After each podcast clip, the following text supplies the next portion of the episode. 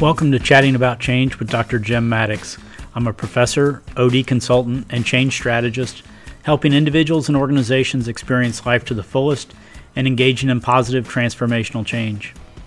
In addition to this podcast, please check out my latest book, Embracing Resistance to Change Facilitating Change Differently Through the Paradox of Resistance, available now through Amazon and barnesandnoble.com. And welcome to another episode of Chatting About Change with Dr. Jim Maddox. Today I'm talking with Peter Kalmar, who is a um, uh, he's an economist slash consultant slash um, all around great guy. Um, I, I met Peter several years ago at a conference in Portland, and he is the one that connected me with the uh, IODA group, the International Organization Development Association. And so um, I, I've just I've been really looking forward to this this chat because uh, I've known Peter from conferences, and so this is a, a great chance to just kind of chat over a virtual cup of coffee. And so, Peter, how are you today? Hi, Jim. Thanks for the invitation. It's a pleasure to see you, and uh, I'm I'm very good. Thank you. So tell the tell the listeners a little of your your background, kind of your um, like your professional story. I mean, it, you're you're a Hungarian um, kind of spending part your time in Portugal and uh, and then back to Budapest and and so uh, I yeah I think you just have a fascinating life. So tell us a little bit about your your journey and then kind of maybe what are what are some of the projects that you have going on these days? Well, I don't know how how fascinating my life is, but it really is very enjoyable. So I'm I'm enjoying it a lot, and uh, and uh, I was born in 1965, so it means that I'm around 57, right? I don't count, but around that. We're and, all young um, yeah, and uh, as you said, I was born in Hungary.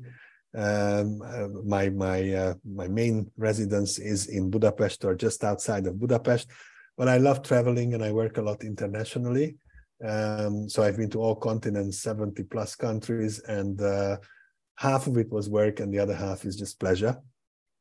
Um, and Portugal is is my second home in the sense of uh, I have some friends here, and uh, we have a an office of our uh, consulting firm here, and uh, I actually took my family, three daughters and um, my wife, three times to Portugal for a whole year. Uh, so that they immerse themselves into in a different culture and uh, we experience something different than our own um, thing back home uh, let me know if the if the connection is no, not that, working. Yeah, no, this is perfect. Yeah, this sounds great. But uh, but uh, the the good thing is uh, that uh, I am currently here in Portugal, uh, and the sun is still shining in this part of Europe. You know, and things are green, and it's just lovely to to experience that. Back home, it's already almost winter, and tomorrow I'm flying back and and continue the the season, which is autumn and uh, winter and spring mainly in our business. Uh, you, you said that I'm an economist, and yes, uh, I uh, graduated as an economist uh, 30 plus years ago. Um, and ever since, uh, I've been working on the soft side organizations, so not on the numbers, but on people, on the people side. Um, when when I started my kind of career, uh, it was exactly when uh, the, the big changes happened in Central Eastern Europe. And um, we came from a centralized socialist economy uh, and entered into a free market economy. So the whole notion of change management, you know, started on day one uh, back in the 90s, uh, and and the the need for a different mindset and a different leadership style and different management methods in organizations was was was very strong then. We were young and and fresh and uh, worked a lot with uh, foreign consultants learned a lot from foreign consultants coming to our country um, helping the, the socialist or the you know state-owned company to transform themselves into market-driven companies and also uh, the multinationals uh, to enter uh, our, our marketplace and and uh, culturally adapt uh, their methods to to what worked in Hungary and in the region um, Central Eastern Europe, meaning uh, you know the Czech Republic, Slovakia, ex-Yugoslavia, Poland, uh, Romania, and so on. So that is where it started, um, and uh, you know, in 20 years ago, we established a firm called Flow after the work of Dr. Csikszentmihalyi, Professor Csikszentmihalyi, the flow feeling, the flow state. Um, he he is a Hungarian psychologist who actually left Hungary and worked mostly in the U.S. in his whole life. Uh, but uh, we we we love him, and uh, he loves uh, he loved uh, Hungary, and um, uh, this was one of the reasons why we chose chose the whole notion of being called flow.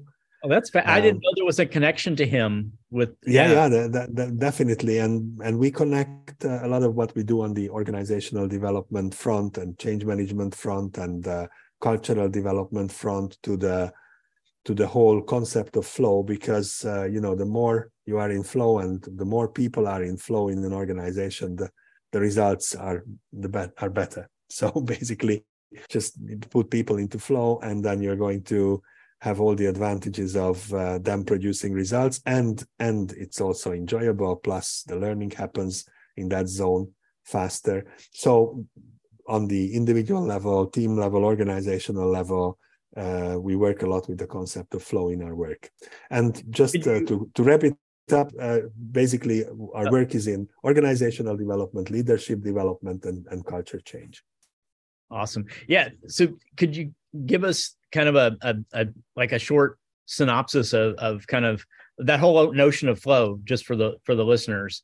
Um, I, I think it's a it's a fascinating psychological concept and the research behind it is is fascinating. So, kind of give a, a short synopsis of that? Yeah, in in uh, in uh, 1998 when we chose this name, it was uh, relatively unknown. The whole notion of uh, flow and being in flow, uh, and by now I think they kind of talk about it as one of the pillars of positive psychology in in general, and uh, it's like spreading like wildfire really uh, all over the world and everybody's talking about it and, and trying to make use of it. The original book was called Finding Flow, which means uh, you don't have to create it, you know, you just have to find it. Uh, and uh, Csikszentmihalyi talks about this as uh, the uh, only way to find pleasure and uh, happiness uh, in your in your activities. And specifically, his research was done in his base research was done in uh, uh, in uh, workplaces because it is quite obvious when a when a when a sportsman is in flow or when a musician is in flow or when an artist is in flow and so his question was how can we make people happy in organizations and uh, his answer was um, when they experience the flow state uh, then uh, it's more likely that they are going to be happy. And also, uh, that is when they produce their top results. And the funny thing about it is that sometimes uh, people associate the flow state with top performances, but it's your top performance. It's, you know, it's not worldwide top performance that we talk about. It's just top performance uh, on the basis of your skill level uh, and you experiencing that you're in control and that you're at your best. Um, uh, it's also quite uh, interesting that um, that uh, Csikszentmihalyi mentions that you can't always be in flow. that that that you that you have to look for it and find it and try to stay in flow as long as as possible but it's a state so you can fall out of it and get into it and uh, you work on on on on getting that uh, most of the time in your activities that you do in your life. And people find flow in different activities as well. It's it's when you really engage in something when time flies when your energy and your focus is full and uh, and uh, it's uh, when your skills and the challenge of the of the situation and the task that you're dealing with is in balance. So basically um, if you're if you're you know doing a task that is not challenging then i'm simplifying it but you get bored very quickly. And uh, if the challenge is huge and your skill level is very low then you you actually become excited and stressed very fast. Uh, you can also burn out very quickly. Um, and when it's in balance, then you're in control and you you feel that you master that task and you master uh, and uh, your skills and you use your skills at its best. And as your skill level grows, you need you know higher and higher challenges to really put yourself in in flow. And also if you're put to higher and higher challenges you need to work on your skill set so that your skill set is good enough for that for that challenge that uh, you're facing. And by the way this is why this is true for individuals and teams and organizations as well because uh, this balance of skills and and the challenge uh, can you know we can talk about this on an organizational level as well. Yeah that's what like, i was going to ask was how, how does this kind of how, how does this kind of translate or extrapolate to the notion like cult around organizational culture? And um, and and kind of creating the conditions in an organization for people to experience flow. Yeah well um, Csikszentmihalyi uh, was a professor so in that sense he talks about the research behind the flow state and uh, let's say what are some of the uh, conditions when you can experience it. Uh, but he he never really went into the specifics and and the tactics and and how to do this for example as a leader how can you help as a leader uh, your own people your own teams your own organization to be in flow? Uh, so we work a lot on this this pragmatic practical application of the concept. And uh, he also uh, talks a lot about individual flow. So he talks about flow as an individual thing. And uh, we kind of talk a lot about team flow uh, can you inspire others? Uh, is there any correlation between me being in flow and you being in flow? Uh, can we collectively experience the flow uh, feeling as a team? And uh, to your question on the organizational level you have to create the same conditions that Csikszentmihalyi talks about to put your organization into a place where it's not stressed out and it's uh, using its skills uh, to the max. Uh, and it works on the skill level of the, the people in the organization constantly and improves that and takes on more and more you know challenges and uh, reaches higher and higher as an organization. So that balance that balance uh, needs to be there on the organizational level. And when we work with an organization we actually kind of put them on a map uh, whereby uh, they can see uh, whether they are using their potential fully uh, or not. And if they are not, then we bring them in the direction of empowerment, basically, and, and allowing people to create more. Uh, or some organizations are actually stressed and uh, and the challenges are huge and they are not prepared for it. And then it's more on the on the development track where they find solutions uh, from from our toolbox or from from working with us. So it helps us to diagnose a little bit what uh, are some of the things that we can be of assistance uh, in to the to the different organizations we work with.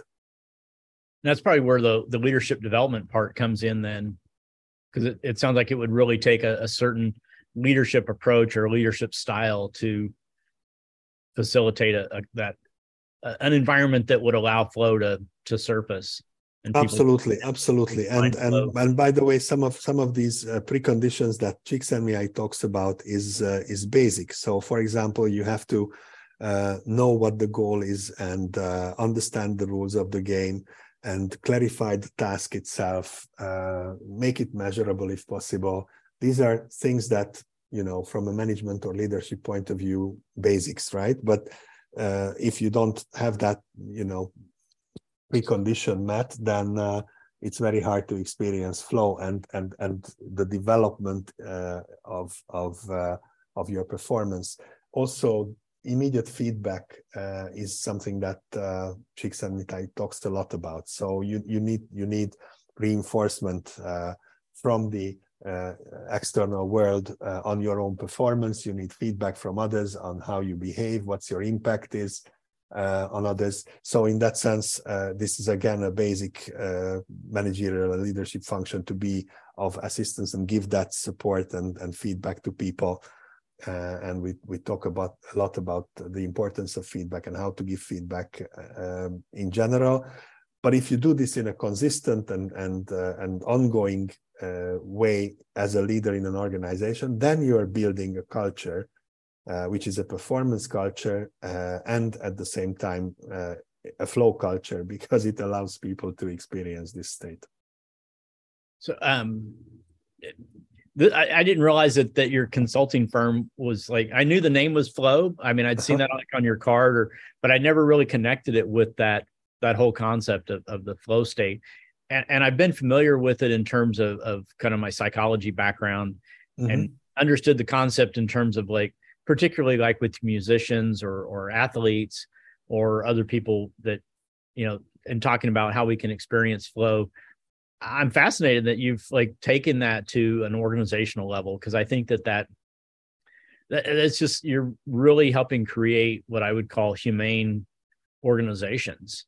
Mm-hmm. Yeah. And that's and that's that's very much uh, you know what what we are doing. So uh, if you asked me 10 years ago, uh, I would have said that uh, what we are doing is um, helping organizations to become more productive, more effective, and at the same time uh, be a, a, community and uh, and a place where people love to work and where they can be passionate and experience flow.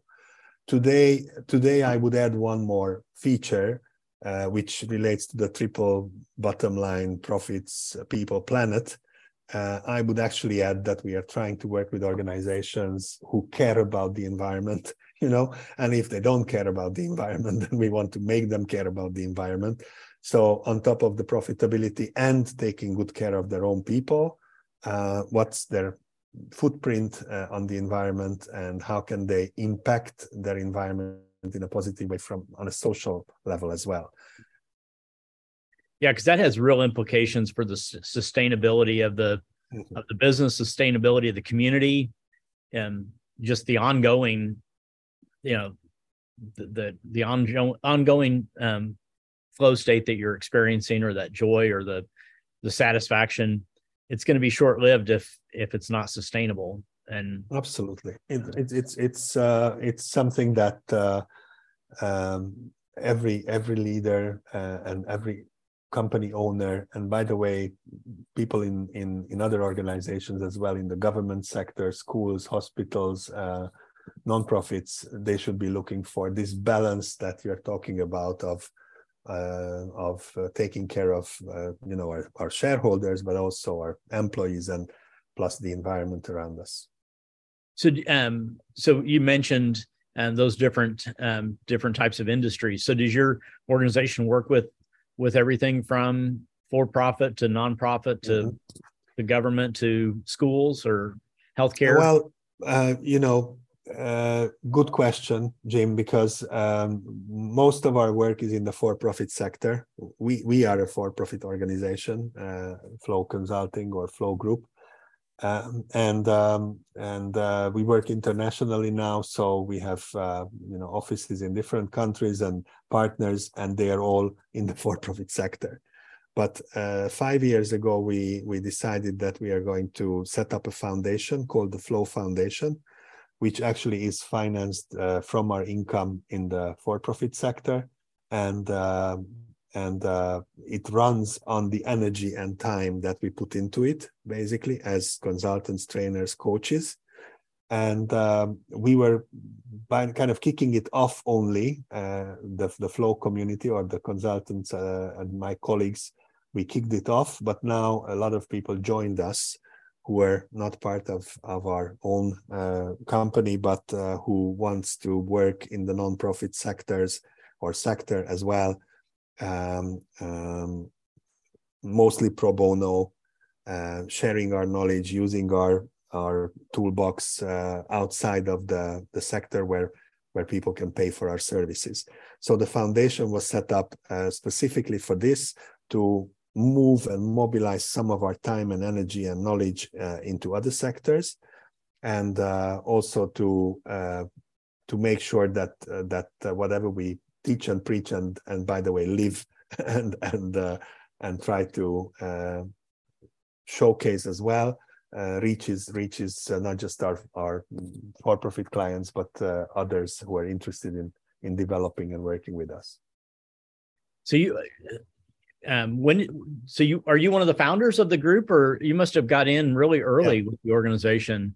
Yeah, it's it, uh, it's it's also an interesting story because uh, this business of ours is many times uh, individuals or small little companies, family companies, two three people working together, or loose networks, right?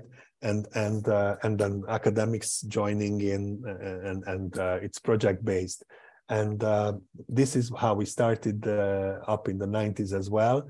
And then it was by the way exactly when the when the twin towers fell uh, when when this uh, horrible uh, thing happened in, in new york city that we were in dresden germany in an IODA conference on the day when this happened with by the way lots of americans uh, attending the conference and everybody was shocked and the whole conference uh, was you know upside down and it, it, did many things didn't happen what we planned and other things happened fantastic supporting things uh, instead of uh, the official program.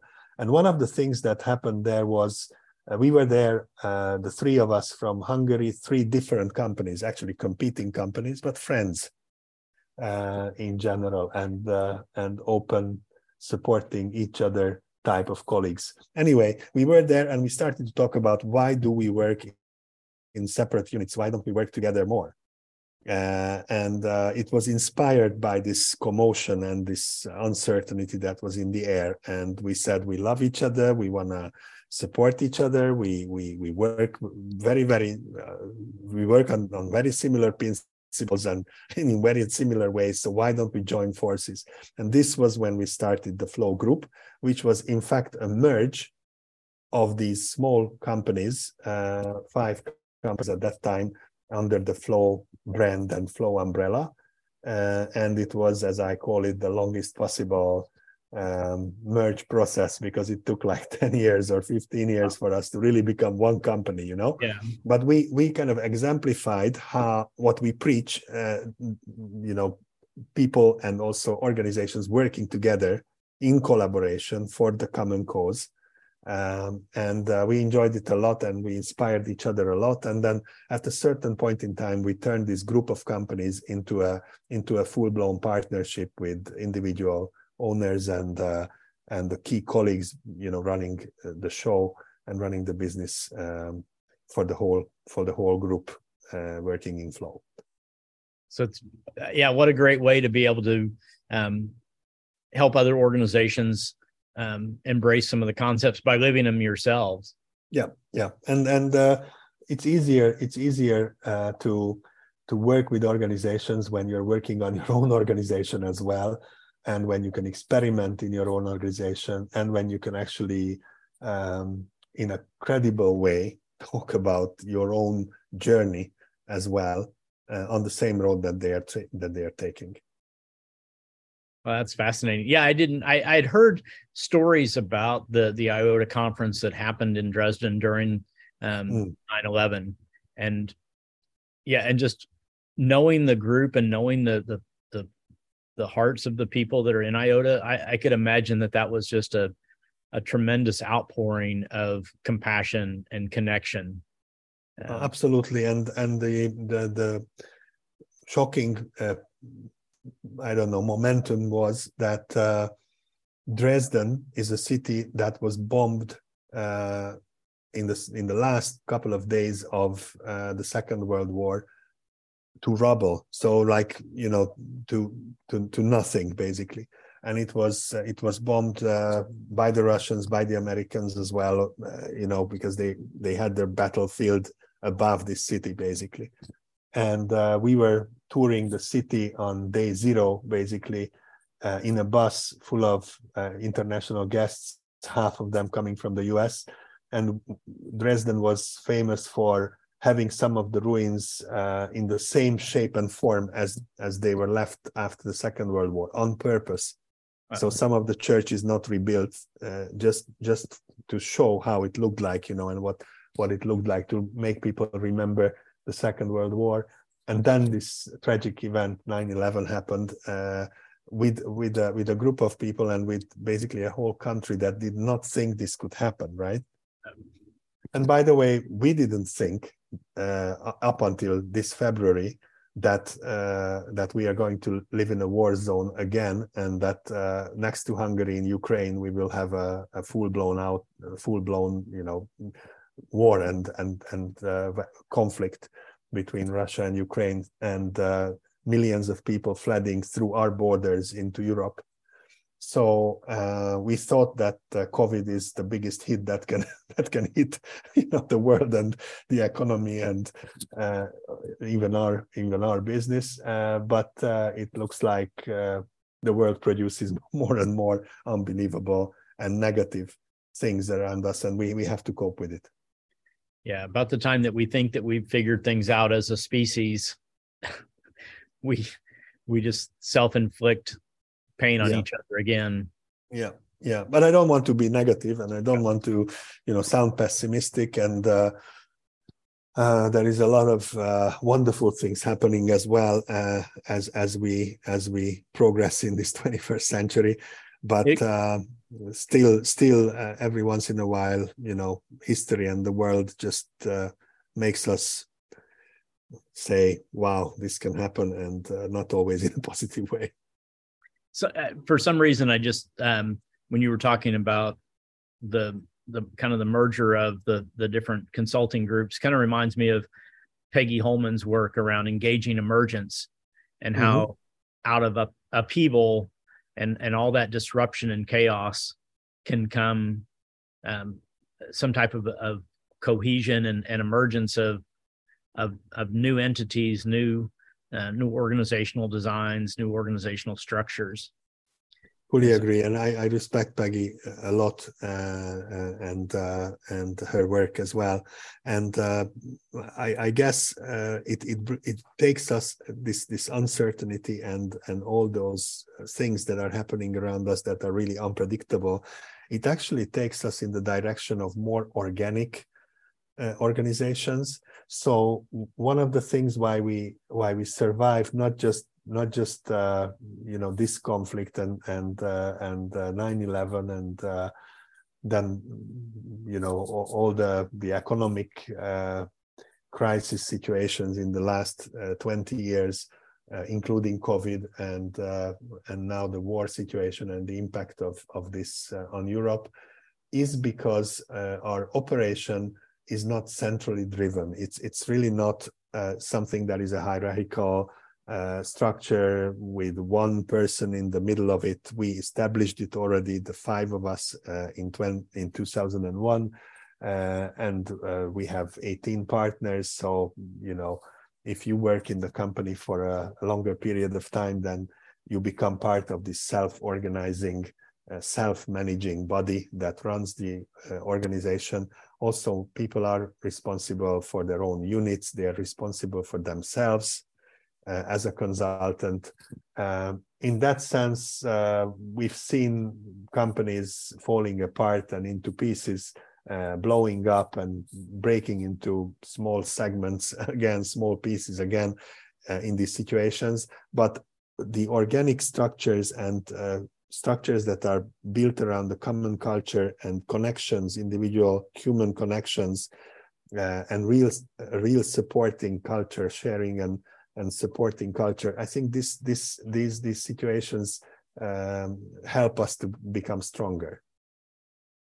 Yeah, I thought I thought that when you said that it was a ten year merger, uh, that I, I just immediately thought of that or, that word organic of of just yeah. like how you know. Yeah it was it was very organic. And and uh, a little bit jumping back because you, you said you said i should talk about what's on my mind and and uh, what are we dealing with now there's a little bit jumping back to our influence as hungarians on the world. So we have a lot of uh, you know uh, olympic gold medals and nobel prize winners uh, relative to how small uh, hungary is. That's only 10 million people altogether uh, and uh, we have a couple of people as well who are really famous, uh, Csikszentmihalyi being one of them, right? Uh, but there is a, a, another guy who became very famous nowadays. Uh, he's called Laszlo Barabási. I don't know if you heard about him and organizational network analysis in general as a as a subject, ONA. Um, he is Hungarian as well, and there are, uh, there are reasons why this field, uh, organizational network analysis, is uh, is uh, growing very fast in Hungary, and by the way, in the whole world as well. It's network science, basically. It's it's the science of of how we are networked, and uh, uh, one of the things that we we we we work a lot with nowadays is uh, to understand uh, the organic informal structures in organizations. So one thing uh, is uh, the history. The history is one thing, like how, did how did the organization become what it is, and how organic that root was, how the organization was created, and also how organic is the self-management and the, the, the system that is operating the whole organization. But another feature that is interesting is um, what makes the organization tick. Who makes the organization tick? And um, uh, organization network analysis is about mapping uh, the organization from an informal point of view. So we know the, the boxes on the on the charts, on the organizational charts. We know the hierarchy. We know the roles and responsibilities, job descriptions, all of that uh, and we, we we we might want to improve on them as well. But uh, it's it's a fact. It's there even without mapping. Uh, whether you recognize it or not, uh, the informal network of an organization or, or a community is is there and it's ticking and it's working. And there are crucial uh, individuals outside of the leadership group as well in an organization who who distribute information, who support others, uh, who develop others, who inspire others, energize others, and so on and so on. And it's not because they were selected to be leaders, but because because they happen to be the connectors and the hubs uh, and and the informal organizational influencers. So one of the things, uh, Jim, that we work a lot with is how to do that mapping. Step one, uh, how to how to help organizations and leaders see the the informal, the invisible. I was going to say trust, making them visible. Yeah, yeah, the trusted network, which which they might have a feeling of, but they can't be sure, especially in large organizations. Like who are those guys that we need to talk to and who can support change and adaptation and uh, and uh, development in the in the organization and so after mapping and after being able to to show that to people, how can you work with these influences without destroying the informal network? Because it's informal for a reason, and uh, and uh, you don't want to interfere and manage what is informal. You just want to work with those guys and those people, because uh, this podcast is about change. Uh, the whole definition that comes from Beckhard from the 60s, 70s this whole top down cascading type of change that we always talk about is not fast enough it's just not fast enough under these conditions that that we are talking about uh, and uh, if you can map the the informal networks and start working with the with the uh, influencers in the organization in a conscious way as a leader then you can get your organization prepared faster, change faster, adapt faster, uh, and introduce faster some of the measures that needs to be introduced to cope with this speed of change. So that's that's for example one thing that we are kind of passionate about. What what what what do you see as some of the keys for um, that mapping process? Uh, what are are there some some approaches that that work better than others or because you were talking about it it needs to happen in a such a way that it's not then um, that it doesn't destroy um, you know the I, I for some reason i just popped into my head of thinking about like a high school biology class of dissecting a frog and it's like oh we're going to kill the frog to open it up to see how it how it functions it's like now it doesn't function anymore because it's dead yeah yeah it's already so, cut into um, pieces yeah yeah well, um, so let me separate two things. One one is the actual mapping, the the how to do the mapping part, and then once once we have the diagnostic data, once we have the the map itself, then what do we do with the influencers? These are two two separate separate topics, and both of them are tough. So not none of them is easy, but uh, um, the, the actual mapping is uh, sometimes I, I, talk about it as an MRI, like um, uh, MRI in, in, your body, yeah. like, like showing the soft tissues as well, and uh, and uh, trying to get a picture of of where the connections are and what are the healthy parts and the unhealthy parts. I love that and, analogy. You know what what are the problems uh, when it comes to, for example, connections that should be there and then it's missing, and connections that are strong but there is no reason for for different parts to really be connected so strongly and so on. And you can see that through a good organizational network analysis exercise. You know, you can actually have a uh, an MRI picture of the informal network and your communication patterns in the organization. You also get uh, a list of uh, all the people who are crucial in, in, in making the whole organization tick. And uh, on that front, I am not an organizational analysis uh, uh, expert. We have a very strong partnership with a, with a company called Maven 7, uh, and uh, they have invested 10 years starting together with Barabási, by the way, uh, uh, on how to do this in large populations. So hundreds and thousands of people on their mobile phones uh, in, in a short way, uh, nominating some of the colleagues around them for different questions, and then a, a very strong, powerful mechanism and algorithm that helps you uh, specify the people with the biggest, we call it reach, like the, the people that really reach. So it's not just a voting mechanism, it's an algorithm that shows who is reaching how much of the organization and what parts of the organization uh, on an informal level, in an informal way. And so there the question is, what's the algorithm?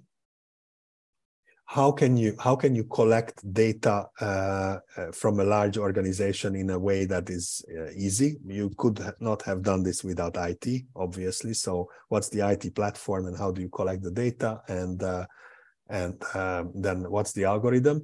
And another big question there is uh, how to feed that back to organizations and what's the visualization tactic or technique that you use? Because people cannot cope with too much data in the leadership circles or in the consultant circles so you, you really have to somehow bring it down for them. That's that's one side and they they have done an excellent job there and uh, they have wonderful um, you know tools and and and they can operate it smooth in a smooth way. That's that's maven 7 and that's the mapping.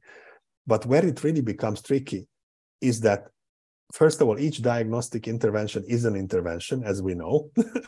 so already launching something like this is important and uh, it sends a message. And why do we launch it and how do we launch it is, is a professional uh, exercise. So either internally or externally as, a, as an OD consultant, helping the, the organization to launch that type of effort is, is one thing. Well, how do you launch it? Second thing is when you get when you get the data, how do you feed that back in a way to the organization? You know, showing the mirror, another OD skill. Yeah. How do you feed that back to the organization in a way that it causes a lot of good and it doesn't cause any harm, right? Uh, and the third thing is once people understood and they are conscious about this type of output and they know now how does the, the, the organization look from an informal point of view? What are the trust networks? Who are the influencers? Then, as a leader, what can I do to make sure that I connect to the influencers and I allow them to connect to each other? And also I encourage them to connect to the leaders, but at the same time, I don't go into some sort of an official structure into a formal structure, or if I go into a formal structure, then I know that there is a contracting process. So just the fact that I'm an influencer and I'm a, a, a trusted person in the organization doesn't mean that I'm a change agent. If I want to turn uh, my influencers into change agents and I want them to support a certain cause or a certain change, a strategic change, culture change, introduction of a new IT system, whatever the change uh, looks like, I have to make sure that I contract with them. So I ask them, do you want to be part of it? What are your conditions? How can I support you? And that I actually not all of them, with not all of them, with some of them, I contract for them to support what I want as a leader in the organization. That's that's a, a very delicate process that uh, that we ha- all have to learn because it's a new subject. Uh, so un- uncovering that and then and then determining how to I don't know if leverage is the right word, but how to um, um, build off the advantages that it can provide without like without destroying it yeah yeah we started the conversation the conversation by saying that uh, Csikszentmihalyi's book was finding flow I think he, he spent some time on what the title and not creating be. it. No, no, not creating it. And so, for example, if if for example uh, ever I or somebody else will write a book about influencers, it shouldn't be titled managing influencers, you know, because you don't want to manage them. You don't right. want to, yeah, you want to work with them. Working with influencers would be a nicer title because it's more about understanding they are there and understanding that it's an opportunity for me, a leader. By the way, some leaders look at it as competition, but it's not. and if it's competition, then it's there anyway. So I mean, it's just that real, realization. And then after that realization, how can I, uh, in a in an implicit way, in a natural way, interact and work with with my influencers so they are tuned to the same wavelengths uh, as the leadership and me. They know about things and they know about it uh, uh in a positive way. They they they have questions they can answer their they can they get answers to their questions they are informed first and so on so basically basically uh, without without ruining uh, the the informal network i i can still have an impact on on this informal network and through this informal network. That's the art. Yeah and that's it seems that's where the culture piece comes in too isn't it? Absolutely because uh, this top down cascading change is is the traditional way and this what we are talking about is more a viral type of peer-to-peer type of change uh, uh, a bottom up or a um, you know a, natural type of uh, spreading of information and new behaviors and uh, a new mindset.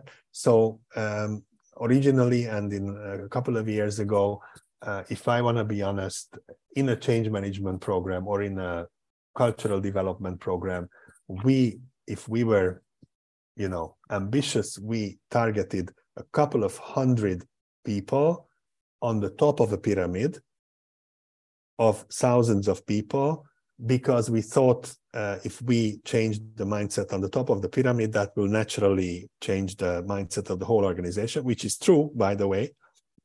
But because of the lack of resources money time and so on and so on we couldn't get to, to the people directly.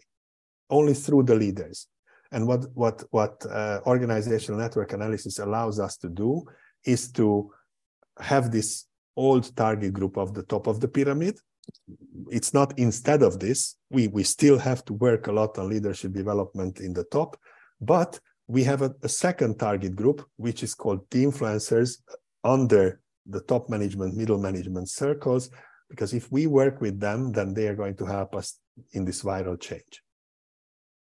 So it's that it's like when somebody says, should should the change happen from the top or the middle or the bottom? And the answer is yes. yes, absolutely. yes, true. yeah, and, and I, I, I, I, maybe it's because I spent um, part of last week um, hiking through some of the redwood forest out in Northern California. Mm-hmm. Sounds it, good. It, it was very soul refreshing, but, but I, you know, I just think of this analogy of, of like environmental change or, or like, like the forest and, and, and how, how it's changed or not changed over, you know, eons. And it's like, it's this, that very much that word organic, like mm-hmm. nobody tells nature here's how you need to change or here's how you need to work together or you know even in that organic sense there's there's influencers there's parts of that overall environmental structure that that are key components and you don't you don't really create those they are there. And so like when you're talking about influencers it's like yeah you don't say we're going to create influencers. Um, we're going to train influencers. It's like no we're gonna it's we're gonna uncover them. It's kind of like the flow part. It's um it's it's there and it's in uncovering it. And then how do you uncover it in a in a healthy way that doesn't destroy the network that is has so many built-in advantages. Yeah and it takes time uh, it takes time uh, in the organization um, for this informal network to really get stronger. And by the way you can do a lot for for really helping that process of of uh, strong relationships developing in an organization between key individuals who can then you know solve problems together and uh, and uh, bring information from point A to point B, uh, develop things together, so and uh, and solutions together. Um, so um, it takes time, and um, and uh, you're you're as you said it, you uncover it, or you map it, or you just make it visible uh, for for the leaders especially imagine if you're a young or a new new leader on top of an organization. And that happens a lot like rotation in multinational companies. And the, the norm is that uh, a ceo is actually put after three four five years to another country and so on. And you would have to integrate into in the new system. And that's cultural integration as well but it's also about integrating and, and somehow getting in touch with this informal network of the organization. Now, who are you going to talk to other than your direct reports? That's that's a big question. And when when you when you want to share your ideas and and uh, your vision uh, and and the way how you want to work in the next four or five years uh, uh with your leadership uh, in this organization, who who do you who do you address? And uh, up until now we did we did the we did the the, the top uh, and we did the all employee type of communication. But we know that the all employee type of communication uh, reaches uh, people in a different way and it's normally one way and so on.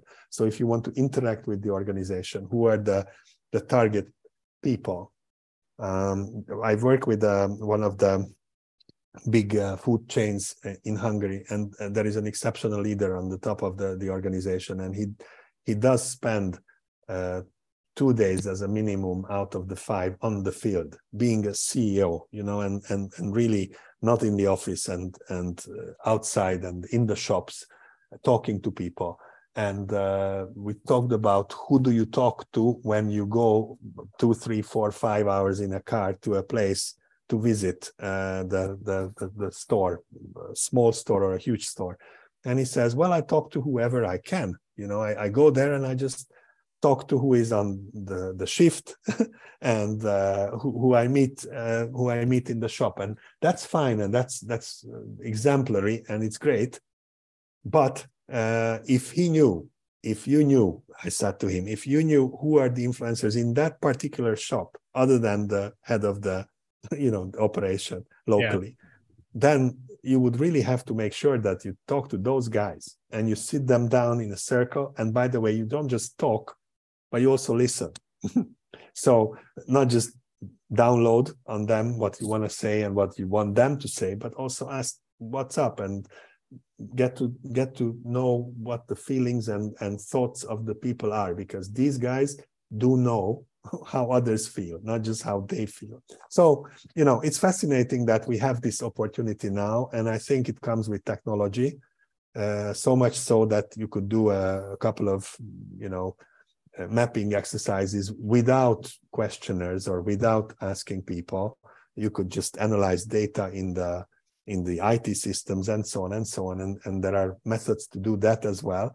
Uh, but uh, as a start, creating a platform that is easy to use and uh, good for large populations and gives you know immediate uh, valuable information to the leadership of an organization. That's something that is brand new. Yeah that's fascinating. Yeah it's yeah, you've given me a lot to uh to to think about and chew on. Mm. but yeah that idea of, of influencers and and then just connecting that back to the the the notion of of flow and and and and and, a, and at a collective organizational uh, level um, I, I, can i can see where your your passion and your your um, just your energy comes from Thank you.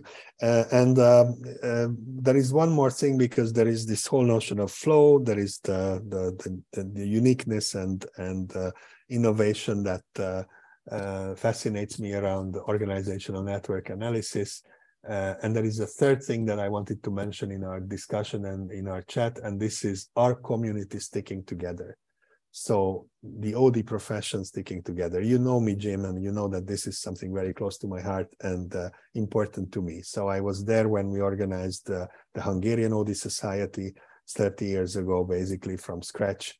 Um, basically, right after we started our our careers in this field, we started working together with the competitors, so to say. I mean, they were never real, there was never real competition. It was always collaboration and sharing and learning from each other, that type of culture. But we established a, a unit here in Hungary uh, for that particular purpose. And uh, we are also very active as as as uh, as Hungarians in the international community, and we travel a lot, and we try to be part of not just IODA, the International OD Association, but the global OD community in general. And uh, we organized a, a, big conference in 97 and then an OD World Summit in 2010, which was the first of its kind. And then it was continued in Portland where we met uh, in 2015. Uh, which uh, is the Olympic Games of our profession, basically, because every country is there, and also all the, as I call it, all the different churches within our religion are, are together as well. Uh, so in that sense, uh, uh, we we we kind of kicked off something that uh, I think is important, uh, and it's not just the the volume or not just the the the amount of members in this community that matters, but the atmosphere of the community and the the values of the community and the relationships in the community and how it formally and informally works and whether this represents our views or not and I think I think uh, uh, that, uh, for example, in IODA, the International OD Association, in its meetings, sometimes large meetings, sometimes smaller meetings, uh, it's also the atmosphere and and the people you meet there, and the cultural experience in the local environment where the conference takes place. Uh, these are elements and factors that are as important as uh, the what did you learn specifically and how can you benefit from it next day in your practice back home? Uh, and the quality uh, is is also very very high many times and you can learn a lot on the individual level and as a consultant as well.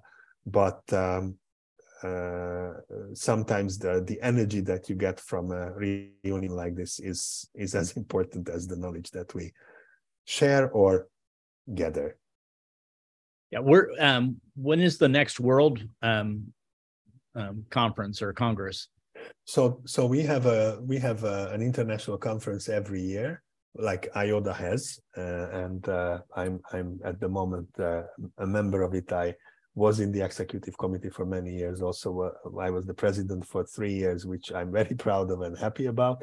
But I'm just a member like you Jim and uh, and uh, still I think you and me, we can still be the the persons inviting others because we are we are a strong community and each member of the community uh, matters.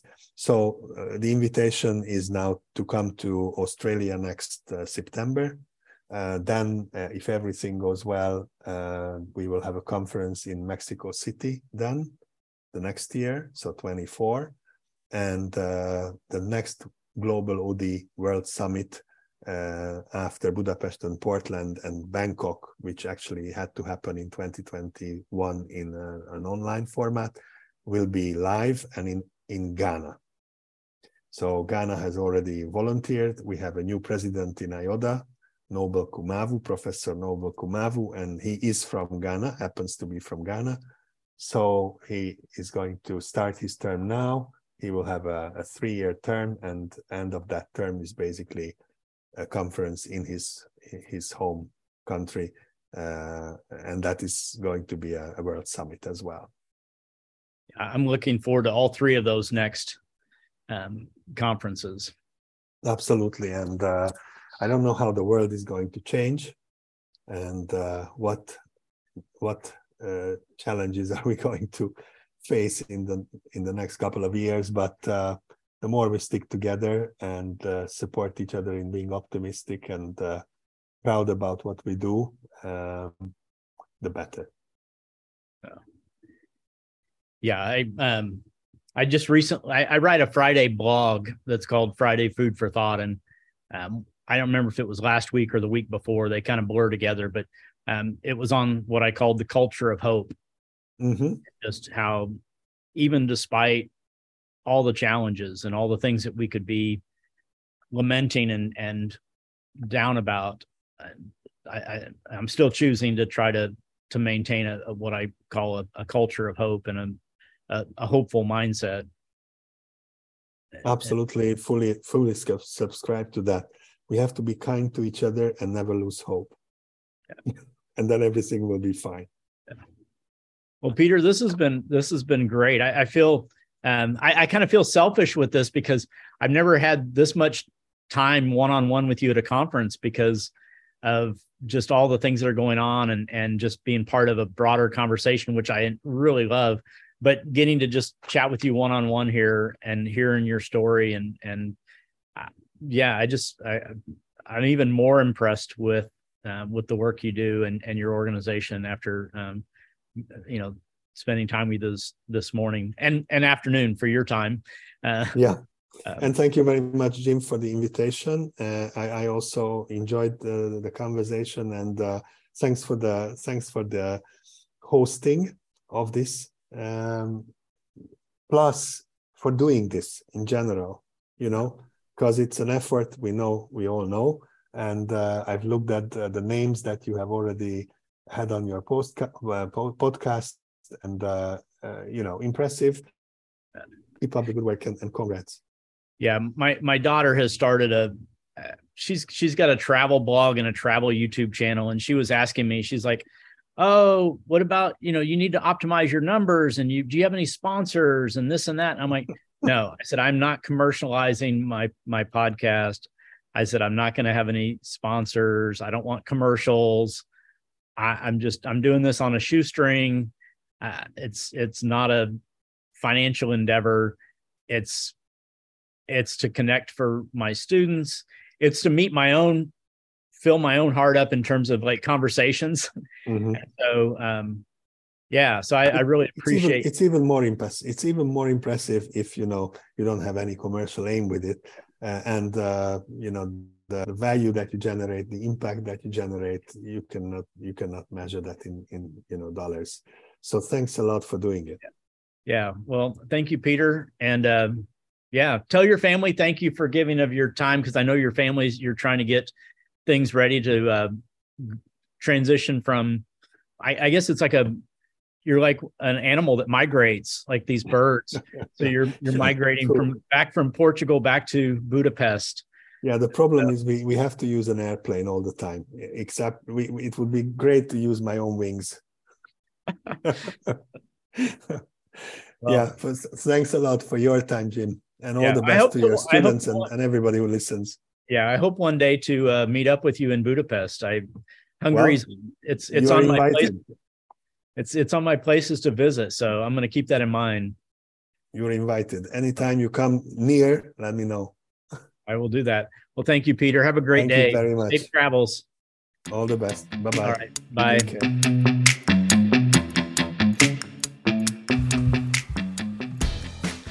I hope you've enjoyed listening to Chatting About Change with Dr. Jim Maddox. If you want to connect more, you can follow me on Twitter, Instagram, or Facebook and at my website, drjimmaddox.com. Thanks for listening.